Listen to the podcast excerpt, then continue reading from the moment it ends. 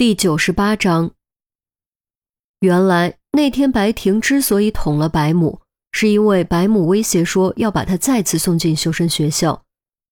王小雷和白婷本来就是好朋友，一起被骗进去，难免同病相怜，互相照顾，受罚的次数因此比别人多得多。尤其白婷长得比较漂亮，除了挨打关小黑屋，还遭到了猥亵，造成了严重的心理创伤。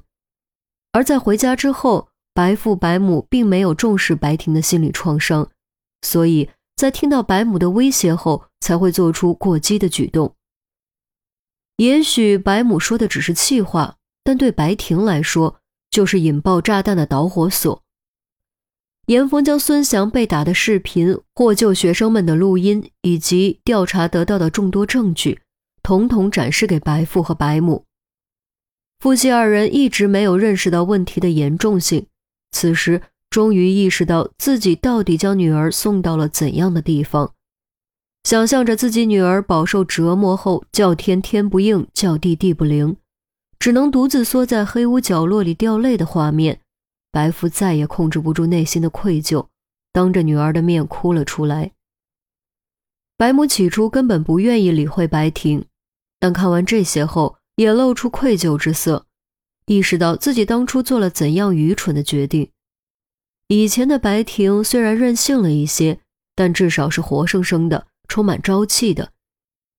后来却因为她的一个愚蠢的决定，被硬生生变成了自闭少女。俗话说：“种什么因得什么果。”白婷对她动刀子，某种意义上也是她为自己的愚蠢付出的代价。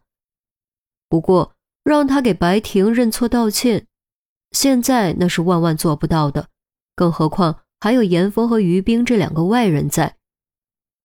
出乎所有人的预料，竟然是白婷先道歉，虽然只有“对不起”三个字，而且声音很低很低，还是低着头说的，但谁都能感受得到，他是真的为自己的行为感到后悔。要知道，在过去的那段日子里。白婷是几乎不和父母多说话的，这一句道歉实在是来的有点突兀。不过转念一想，谁又不是在痛苦中学会成长的呢？王小雷的逝去，对谢文豪的报复，修身学校的关停，涉事人员的处罚和审判，于冰的关心和照顾，这一切的一切，哪怕没有心理医生，也足以帮他化解一部分心结。也许正是这一份长大，让他勇敢说出了这三个字。白母仰着头，极力忍耐，想让自己看起来更不屑一顾，眼泪却终究还是不争气的掉了下来。严峰和于西适时告辞，并不是每个家庭的家长都睿智通达，但不代表他们不爱自己的孩子，不代表他们不能沟通。也并不是每个家庭的孩子都乖巧伶俐，但不代表他们无法理解自己的父母，不代表他们无可救药。真正需要的是一座沟通的桥梁。只要找到能够通向对方的桥梁，就会发现，原来我们距离彼此只有一颗心的距离。坐上车，严峰没有立刻发动，而是闭上眼睛，缓缓吸气，再缓缓吐出。静静享受片刻的宁静。忙了这么多天，这个案子总算结束了。没错，这个案子一点都不离奇，没有密码，没有密室，更没有智商卓绝的凶手。他却有种前所未有的成就感，能救这么多孩子，能救这么多家庭，能让社会舆论关注这件事，对他来说比破十个案子还有意义。突然，手机哒了一声。是信息提示音，严峰还以为是组里有什么事儿呢，赶紧睁开眼睛，掏出手机一看，顿时哭笑不得。信息赫然是黑镜子，也就是于冰发的，而于冰正坐在后座呢。不是吧？这么近还发消息？严峰转头，只见于冰正捧着手机打字呢。于冰抬头看了他一眼，继续低头打字。严峰这一边立刻弹出新信息：“不可以吗？”四个字却透着七分任性，三分恶趣味。让严峰一时不知道该怎么回答。果然，不论什么时候和于冰独处都是有难度的。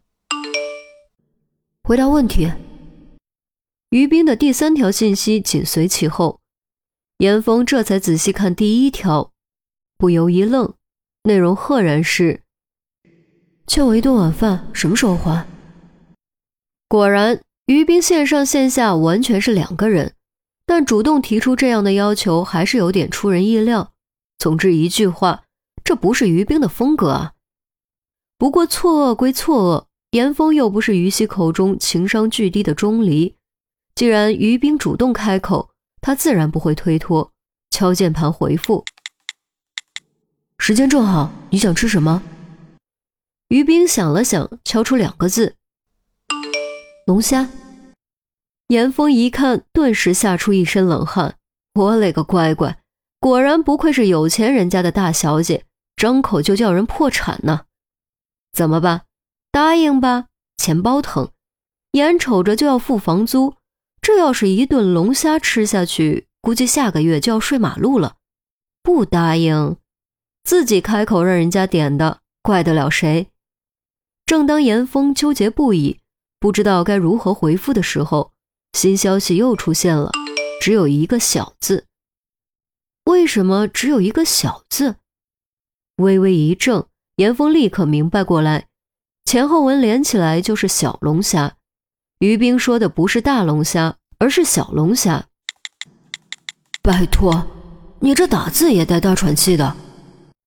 严峰松了口气，回复道：“嘿，吓到了。”于冰还加了一个滑稽的表情。哦，你故意的。严峰恍然大悟，于冰分明就是故意大喘气吓唬他，不然呢？于冰反问，同时又配上了三个滑稽。严峰无语，瞥了一眼后视镜，于冰表情如常，看不出任何端倪。